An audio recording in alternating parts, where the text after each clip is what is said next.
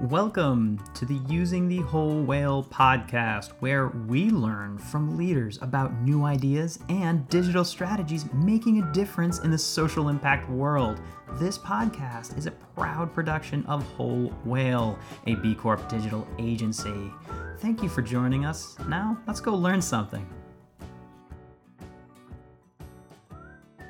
This week on the podcast, a special gift for the nonprofit geeks out there. I include myself as one of them fiscal sponsorships. You've been craving it, you've been messaging for it. Fiscal sponsorships for nonprofits is, I think, one of the coolest hacks for getting zero to 60 as fast as possible. And I found Andrew Schulman, the principal of Schulman Consulting, who just, I mean, he lives, he breathes, as far as I can tell, fiscal sponsorships. Andrew, thank you for coming on and helping us go through what we should know about this. How's it going, Andrew?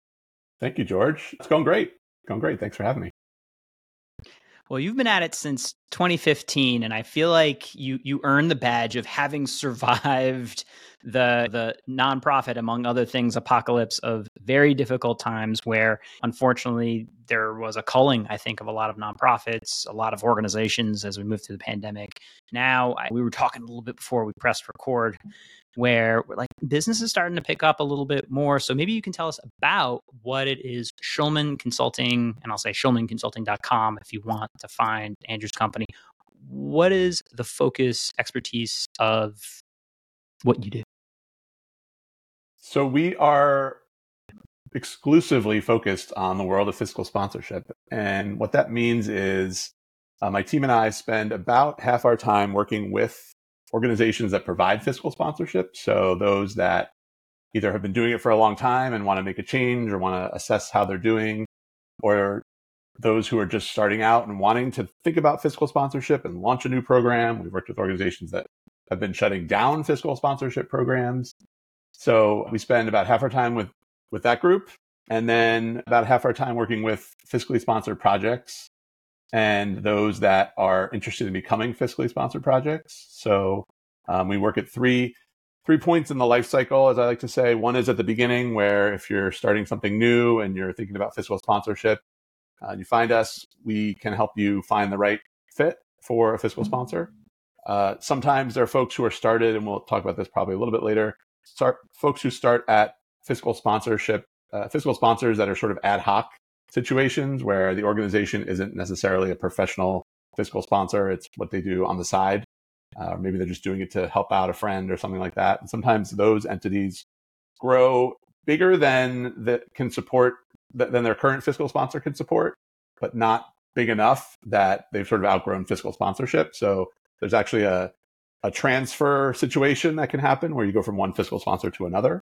And then for those that reach the point where they're, you know, have their have the, everything sort of in a row, have are sustainable, have enough funding, thinking about going out on their own. Uh, we do have a suite of services to help them sort of through that decision making process, and then also like walk through the walk with them through that whole process. I had not even thought about how many elements there are to this. Of course, where you have a nonprofit that is doing it for a friend and do it on the side, or they're maybe they're grant making and they're like, oh, wait a minute, you know, these organizations or these projects, these community led groups don't have a fiscal sponsorship. And just to lay the groundwork, let's define because like we're we're now 3 minutes and 40 seconds into this. What is a fiscal sponsorship? Yeah, it's a great question because if you don't if you've never heard of it before, it sounds like I have a friend who likes to say it sounds like something it's not, and what it is, it doesn't sound like it doesn't give you any sense of. So, Sounds like I get money. Exactly. Do I get? no, and you don't get money, right? So that's a big disappointing thing for most people. Ah. Um, so fiscal sponsorship is it's essentially a, a, contractual agreement between two people, two parties, one of which is often a 501c3, but could also be a different kind of nonprofit like a C4 or even a C6. And and another group that does not yet does not have its nonprofit status from the IRS, either does not have it yet or just doesn't have it and isn't planning to get it. And through that relationship and the way it's set up, there's uh, the smaller group or the, the newer group or smaller group can actually fundraise for charitable work that furthers the mission of the larger group in a way that they can accept tax deductible dollars essentially by by because of their relationship with that larger group right? So you could start the, the sort of prototypical situation is you're going to go start some new nonprofit right? And and you, i've heard you talk about this too so i know you're well familiar with it you can go the sort of traditional 501c3 route right? You can go you know get your state corporation get your ein go to the irs do all that stuff right? But i always tell people no one starts a nonprofit because they want to run a small business. But that's essentially what you're going to have to hmm. do except you know you and i run businesses but nonprofits have more red tape more oversight that they need to deal with than even you and i have with our companies. So most people don't realize that going in.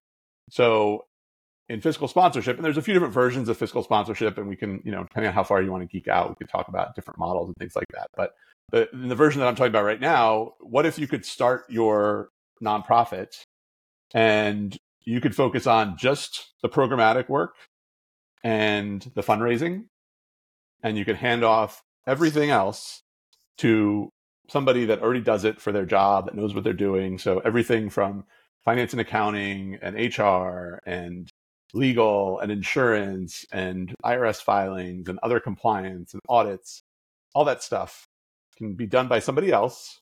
And all you have to do is pay them usually a small percentage of the money that you raise in exchange for those services. What are the industry standard? I know a dangerous word, industry standard for the fees that a fiscal sponsor, meaning so we have a 501c3 organization just to keep it simple that then lets you leverage their C3 to get donations somebody comes in, they donate $100. What percent of that does your group end up seeing if you have a fiscal sponsor in play?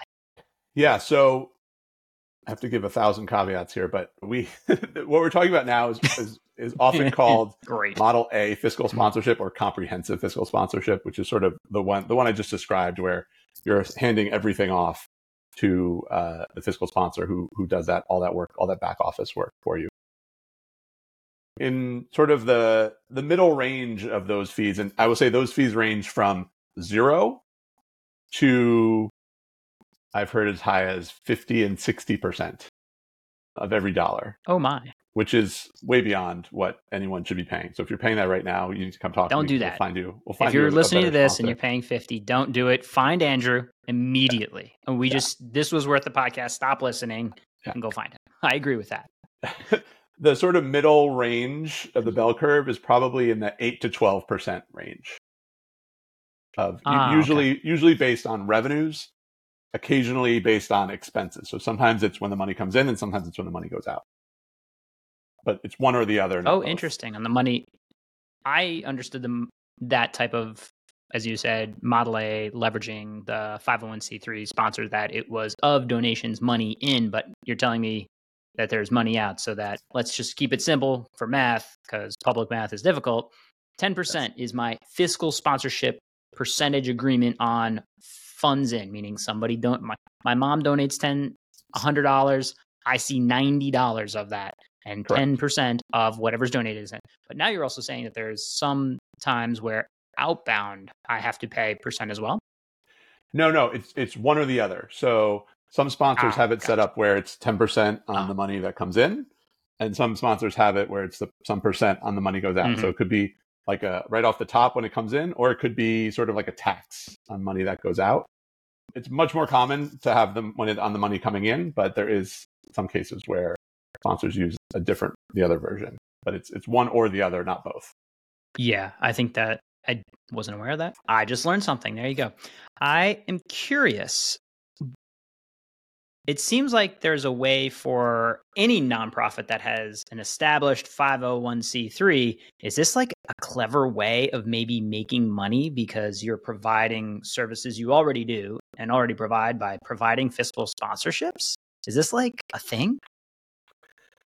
So I hear this a lot from people that I talk to that are, you know, s- exactly that. Oh, this is a earned revenue stream. We're diversifying our revenue, revenue. Go get it. right? Technically, it could be. I will tell you that most organizations that do fiscal sponsorship as sort of a side gig or as one program among several or many often lose money on the, on the work rather than make money on the work because it's it, it, it sounds like it's simple and it's just plug this into what you're already doing but it's never that simple and i've worked with enough clients to to see again and again that you know it's more work for your systems it's more work for your people and often the biggest issue is sort of burnout of people because if you have one mm. or two fiscally sponsored projects and it's sort of a side thing, it's probably not officially part of anyone's job. And so it's just like extra work that is put on top of someone else's job, and they probably already have too much work as it is. And so I try to counsel people that it's you shouldn't do it if the goal is to make money because you're probably you have to get pretty good at it before you're able to do that. Yeah, that's really interesting where you kind of get halfway there, but it's at the inefficient side where, you know, people are donating, you know, you're making like a thousand dollars a year and paying easily a hundred thousand dollars in staff time because you need all this machinery in place, applications back and forth, customer service. Like you're like, oh my gosh, that's just for these two things. And then like the unsatisfied donor, the confused donor, like what right. I could see that being that that type of fool's gold. But I want to come back around to strategic mission solutions saying, sure. hey, we have maybe a underserved, unbanked local group organizing without the infrastructure. What situations, if I'm a nonprofit listening right now, what situations does it make sense for a nonprofit to offer the service of fiscal sponsorship? Yeah, the, the biggest number one piece is mission alignment right? So you want to really make sure that this is furthering the mission of your organization. And so there's actually if you're if you're doing stuff that's not furthering the mission of your organization and you're taking on projects that are sort of in a different field, any revenue you make from fiscal sponsorship can actually be classified as unrelated business income and you can get taxed on it. And so it sort of opens up a whole other can of worms. Hmm. Think about mission mm-hmm. alignment. So assuming there's mission alignment, you know, then I would look at okay, how how is your infrastructure, right, as the organization that will be providing fiscal sponsorship? Do you, you know, would you give yourself a passing grade in terms of your finance and accounting, your HR, your legal, how much do you know about your insurance? You know, all of those things. And then how how much are you able to dedicate someone to, you know, manage this program, right? Because this it, this is essentially an internal program that you're creating that will oversee or manage other programs, right? The fiscally sponsored projects. And so you you really need to be able to, to dedicate that and you know make sure you have all of that before you before you get started from a sort of infrastructure piece. You're also going to want to make sure your board of directors is on board and understand that any liability that is coming on because of these sponsored projects is on your larger 501c3 and is technically on them. They, they you know, they have that legal and fiduciary responsibility. So um, that's a big piece. Um, and then I would say, you know, before you get started, you would want a really good fiscal sponsor agreement, which is that contract that we talked about. You know, there's a contractual relationship. So um, it's really important to have a really good fiscal sponsor agreement that has a bunch of different things, but the, the most important thing in there is the termination provision, right? So that sets up the ability for either party to walk away when they are so, so inclined and sort of how that will happen. Um, and I'm not an attorney, I'm not an accountant. This isn't legal advice or financial advice in any way, but um, they that that piece is really important because that sort of describes how this will end whenever whenever that time comes, and more than likely it will come in one shape or form. But uh, so that those are sort of some of the key things to to think about. Mm-hmm. Yeah, it's not something you just want to wander into because of at the very least the liability is like something to make you take a pause on. So we're really warning warning you off for as a nonprofit running around and saying you get a C3, you get a C3. So like a little pause on that. I want to flip it over though to young entrepreneurs or people entering the social impact sector saying, hey, I'm sitting on the fence of creating a entire we'll stay with the 501c3 creating a new 501c3 mm-hmm. and then going after my mission to community garden poetry center support for a disease whatever it may be versus a fiscal sponsor so i'm sitting on the fence when you're advising somebody trying to decide should i create a 501c3 or create uh, and work through a fiscal sponsor how do you help them decide, and what are those factors? Yeah, so it's it tends to be a little bit different for everybody, but if we try to generalize a bit, right? Um, I think if you are, if you're thinking this this venture, this social venture is going to be really small, so you know that you could get your your 501c3 with the 1023 EZ form, um, which mm-hmm. I know a lot of people have issue with, and I'm usually one of them. But uh, if you're starting something really small, there's not going to be any employees. Um, it's going to be volunteer, you know, managed and led.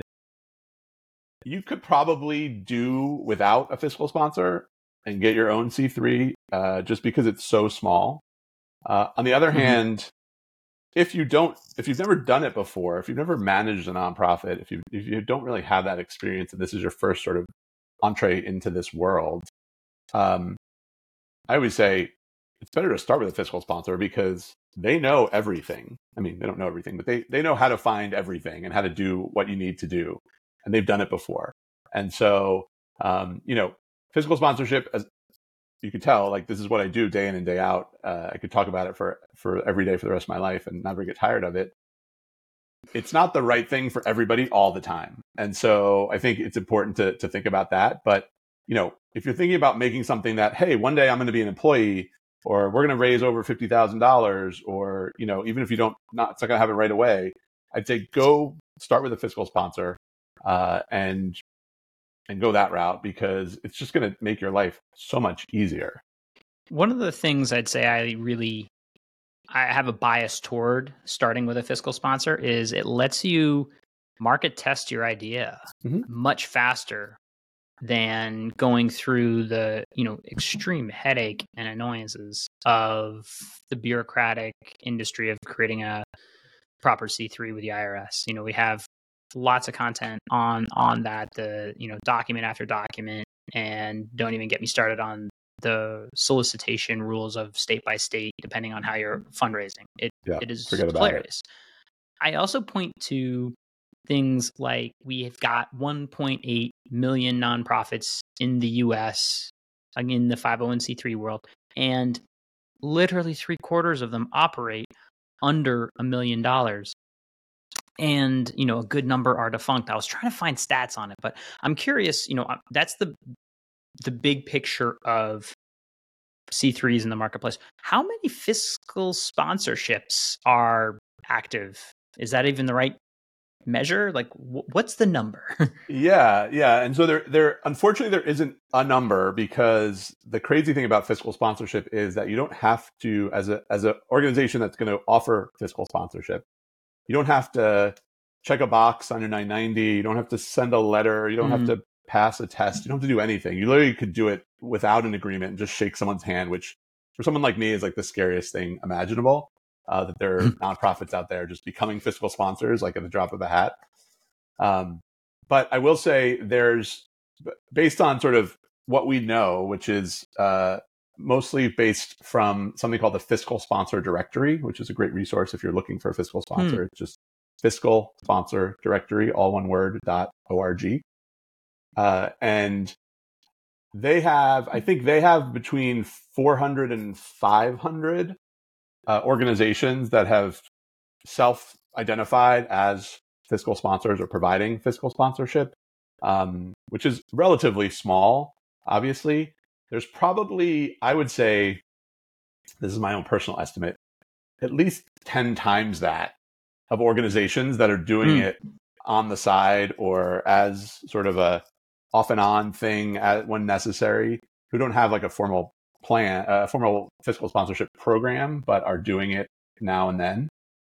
And so you know, if you want to know the number of projects under fiscal sponsorship, you know, it's probably, I'd say it's probably close to, I don't know, 45, 50,000. Mm-hmm. And those are not showing up in that 1.8 million number. Of course, because they're essentially programs right, underneath exactly. the nonprofit. Exactly. And sometimes a program is a program, and sometimes it's a separate entity and organization that leverages that C3, and it is uh, hard to quantify. That is so interesting. I was just looking at the fiscal sponsor directory.org, and it's um, it's a list. it's, it is, you know, it, and it it is a, a, bare minimum meets database, but well, every know, every or every organization to, to has its own page um, and so mm-hmm. they they it's and it's I, I, will say it's managed by a fiscal sponsor in San Francisco called the San Francisco Study Center, and they do it mm. totally uh, as a labor of love. They don't they don't get paid separately for it. They they try to raise some money for it, um, but there's no charge to be in it. There's no charge to use it. Um, so it's it's definitely you know could be could be better, especially if someone like you who's looking at it from more of a tech vantage point. Uh, but um, you know, we we work with what we got. Not miles miles of heart running this thing, but it's helpful, right? Because it's showing us um, some of the rates and costs and saying like, all right, you know, are you in this type of mission uh, related piece or or not? Um, right. You know, I want to point out some of the the cons of you know because we've been very bullish of fiscal sure, sponsorships sure. and again very pro you should go for it um, if you're not sure flipping a coin some of the cons, though, that I'll point out is that you can't leverage that fiscal sponsorship for things like the Google ad grant. You know, so in your mind, like, oh, I'm a nonprofit, I can go get this discount over here. I can leverage my C3 uh, number to go get uh, access to, you know, again, grants like that.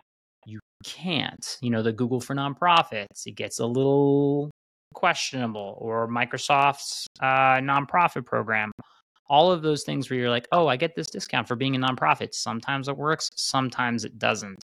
Um, what are some of the other outstanding things for you in terms of like, eh, that's a con you should be careful about with fiscal sponsorships?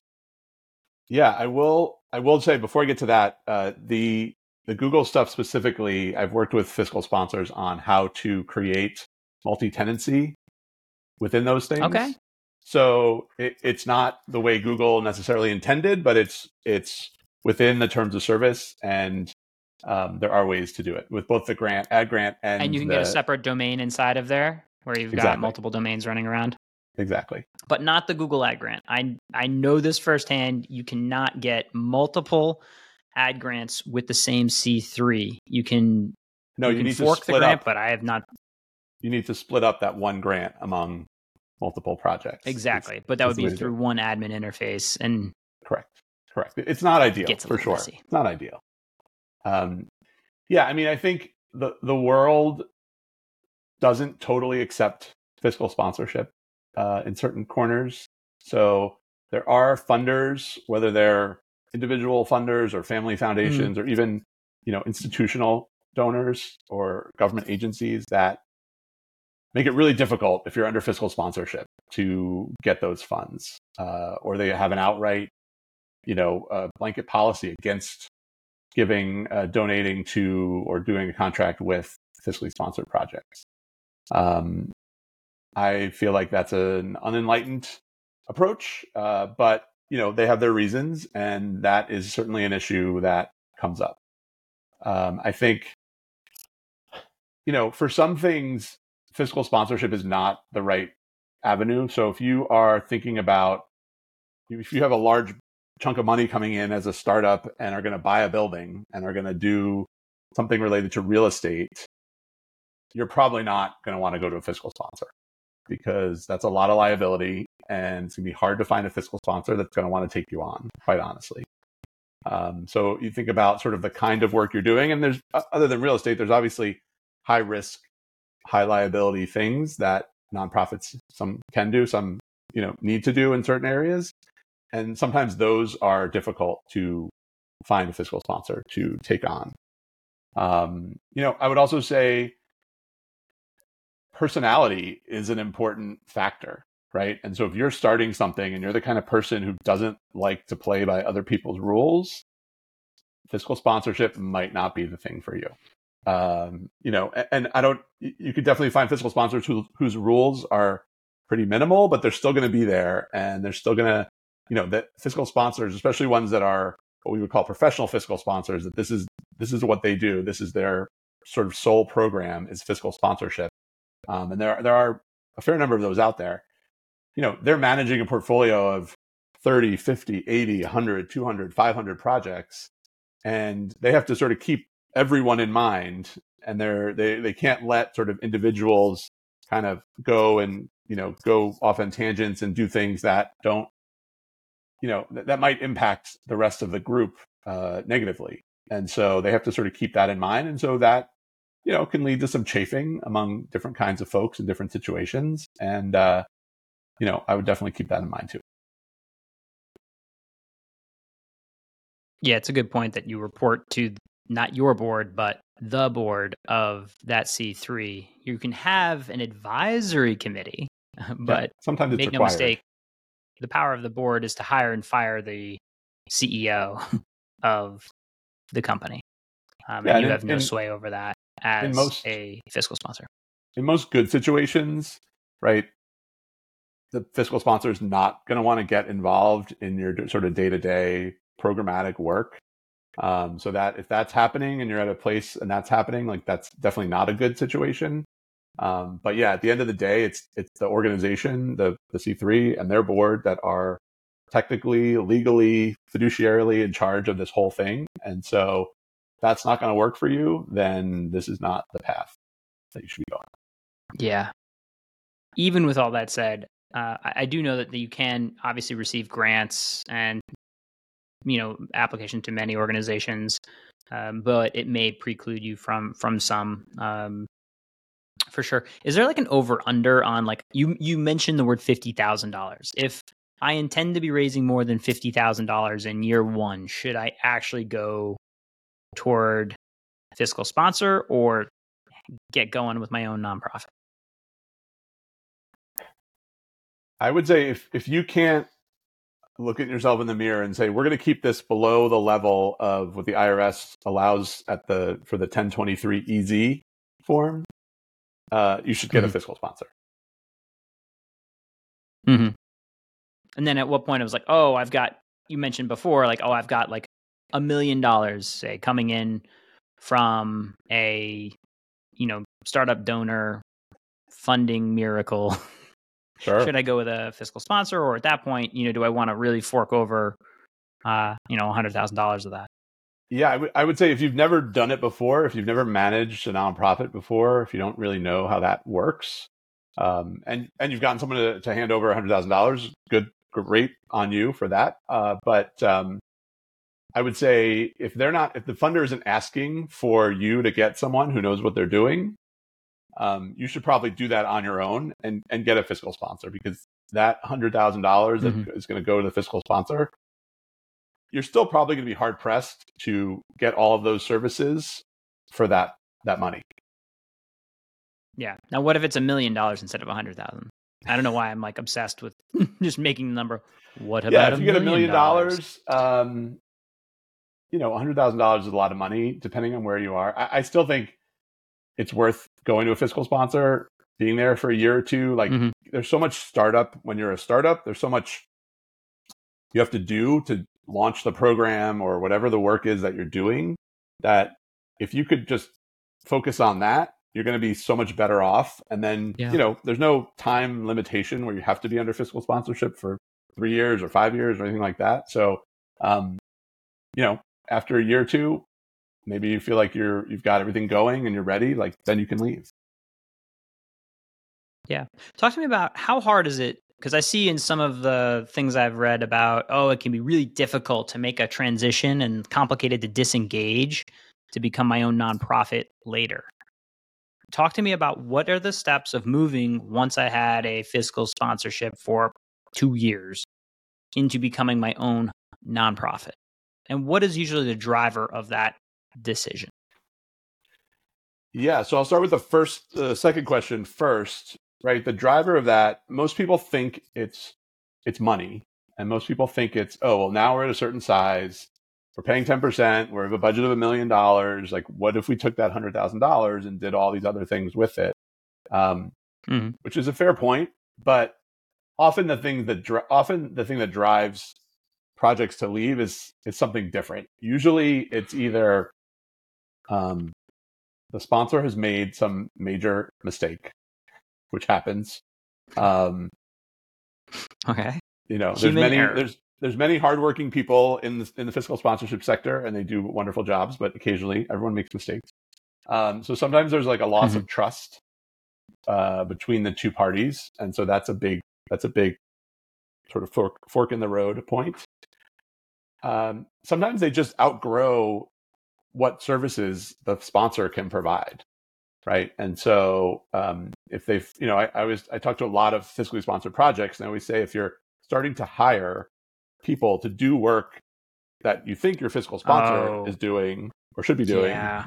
then it might be time to consider making the move, right?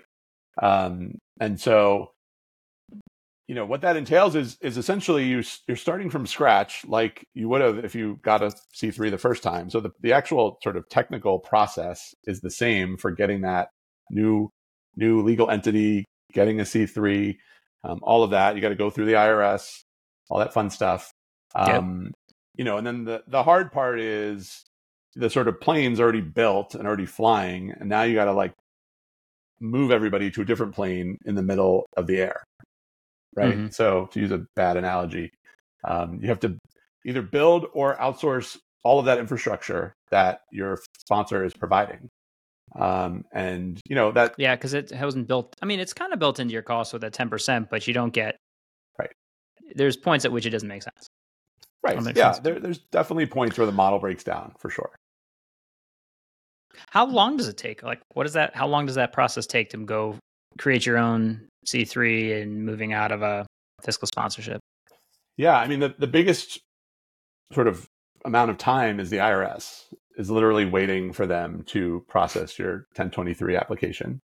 Yeah. Um, so I always when when I talk to projects, you know, hopefully I get to them a little bit earlier and I say like start it now, start that process. You don't have to leave the when you get your letter from the IRS, your determination letter that says we've approved you to be a C3. That doesn't mean you have to leave your fiscal sponsor that day or next month or Mhm. even a year from then. You, you you you have a good amount of time, not forever, but you have a good amount of time to then the time, you know, then you control the timetable. And so, you know, from the Yeah. day you get your letter, assuming you've done some some work before that to set things up, you know, it probably takes three to six months for most folks to to move out to their own. Yeah, and you have that graceful transition afforded by having the cover of a fiscal sponsor. Yeah, exactly, exactly. And you know, most fiscal sponsors, especially ones that are you know professionalized um, and do this as their mission, they they know this is part of the the life cycle, and so they're not you know they don't do anything to try to keep you or make it difficult. Like a lot of people are afraid of, oh, if I tell my sponsor I'm leaving, they're gonna stop Lock in. Yeah. No that's you know i mean occasionally it happens with organizations that do fiscal sponsorship as like a one-off and they didn't do a good job of separating the funds out and so now all the money's commingled and there's lots of questions of what how you know how much belongs to who and how much you can leave with and all that and that could get really ugly but um, in most of the situations it's very clean and everyone is very you know cordial and civil and you know they they Mhm. want fiscal sponsors want you to succeed because that looks good on them too Yeah. right But they're providing you banking services, though. That I feel like I didn't touch on that closely. Mhm. So the let's go back to hundred dollars gets donated to through a fiscal sponsor to my organization, Whales of America, and that you know now ninety dollars sits in their bank account, and then I can draw on it. I can pay bills from it. Is that the normal relationship? So they're providing that banking service as well.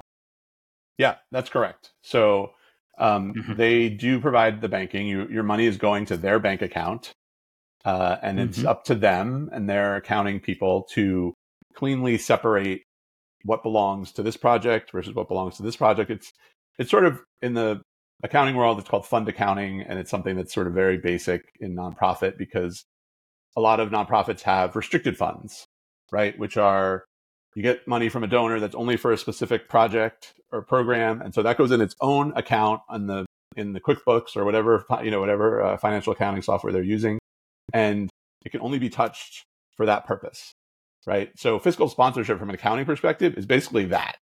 Just everything is restricted that comes in for a project because it's restricted for that project. So within the project, you know, uh, if you led if you led the project, you might say, "Oh, well, it's unrestricted because we can use it for whatever we want because it came from George's mom." But at the fiscal sponsor level, they're saying, "Okay, yeah, but it's restricted because it's only allowed to be used by this project." Mm-hmm. Yeah, but then you can get an inception situation where it's like restricted within that for only work on Pacific based whales and not administrative. So yeah, for sure. And then they can, you know, your your mom could say, well, you can only buy, you know, uh, healthy know, snacks, healthy for snacks for whales with that money in the Pacific. Yeah, for whales specifically. Yes. Um, all right before we go down that rabbit hole, I want to switch us back to um, our conversation about you know kind of how you got started and maybe move into our rapid fire with some quick responses to some questions that I uh, I have for you. So hopefully you're ready. Uh, let's not I'm ready. these out. What is one tech tool or website that you or your organization has started using in the last year? The biggest one we started using is called Circle. It's a community platform uh, so we recently just mm-hmm. launched a community for fiscal sponsor staff, and uh, we're using Circle. So far, so good. What is one tech tool? Uh, cover that one. What is one tech issue? Yeah, you are battling with at present. For me, it's been the the sort of false promise of optimization and automation. Automation, I should say, um, where you automation is great.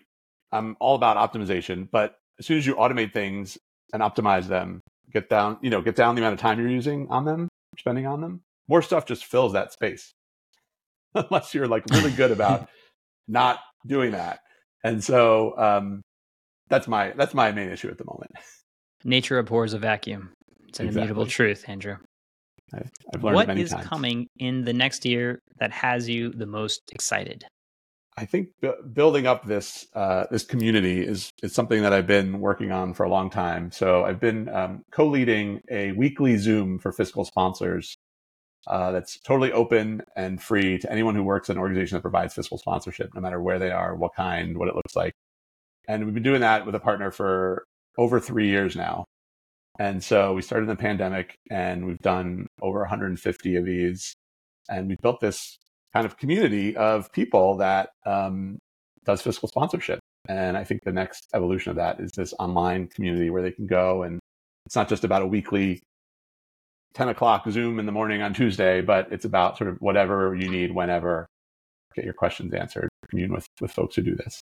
Can you talk about a mistake that you made earlier in your career that shapes the way you do things today? Yes.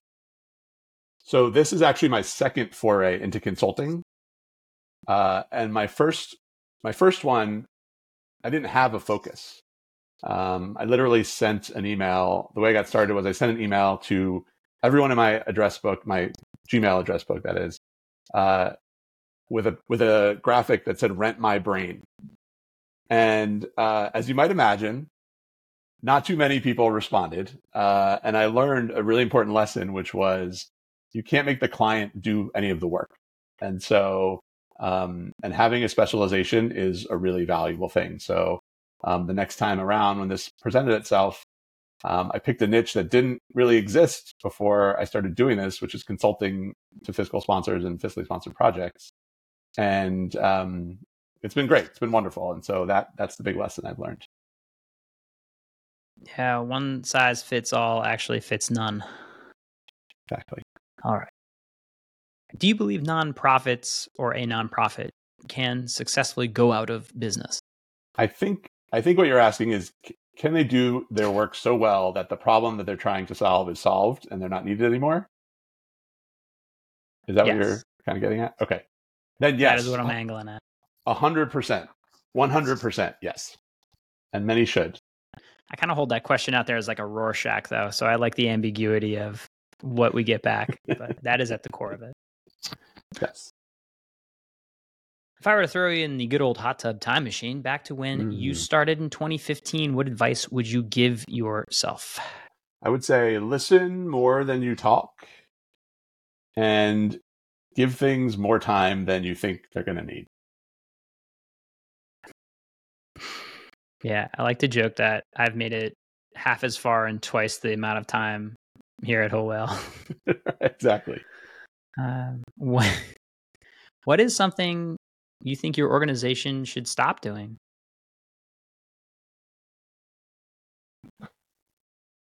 Should we stop doing? I mean, for for my company, I think we need to stop. I need to stop doing a lot and let the people that I have working with me who are really good and understand do more of it and and delegate more and um, you know give them a chance to shine. If I were to hand you a magic wand to wave across the social impact sector, what would that wand do? I've been waiting for this one. Um, I I would want uh, fiscal sponsorship to become the default for starting something, right? So if you if you submit an mm. application to your state, start an uh, start a, a corporation or a nonprofit, or you submit a thing to the IRS, the first question you get back is, "Have you tried fiscal sponsorship yet?" And if not, why not? I yeah, I could second that. I feel like there'd be a lot fewer like dormant nonprofits out there and a lot of time and startup capital that gets just blown away in trying to set up the infrastructure when you're just like, I wanted to see if the idea would work. Exactly. Uh, brilliant. Um, I don't know if that's what my wand would do, but I can get behind a wand that does that. All right. How did you get started in the social impact sector? Yeah, so I started probably in like high school writing letters for Amnesty International, uh, and sort of did oh, did nonprofity kinds of things like my entire educational life. Um, but then I didn't really get into this work as a job until about 13 or 14 years ago, and I went to work for an, a, a tech startup that happened to be uh, also a nonprofit. It was an ed tech startup that was also a nonprofit. And I tell people I went for the technology and I stayed for the nonprofit. And I was hooked from there. What advice would you give college grads currently looking to enter the social impact sector? Yeah, I would say when you're thinking about, you know, if you're looking to work for an existing organization, say, which I think is, you know, a, a good way to get some experience uh, to start, you know, you want to think about the cause and obviously have an attachment to the cause that you're going to be focused on but you also want to think about the the like what is the day-to-day work you're going to be doing? And also what is the culture and what is the how, how does the place that that you would be working for operate? Because i think those are things that sometimes people don't think about. They just want to go you know save the whales which is wonderful but um if the guy if the boss at the whale organization is is not a good one you know it's going to color your whole your whole experience. What advice did your parents give you that you either followed or didn't follow?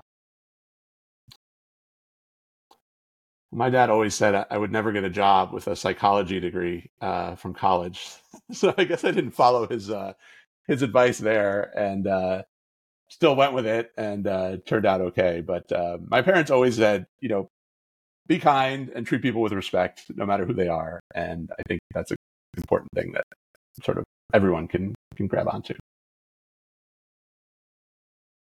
All right, final question. How do people find you? How do people help you?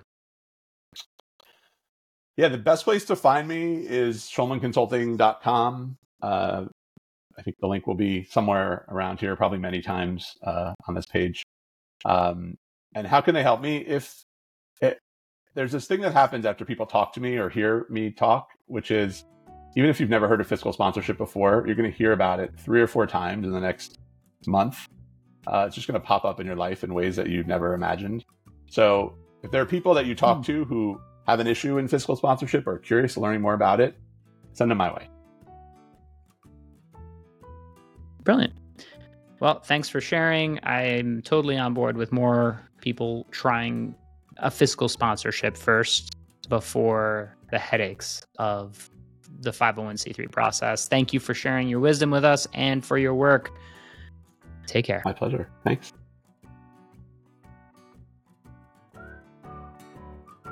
This has been Using the Whole Whale podcast.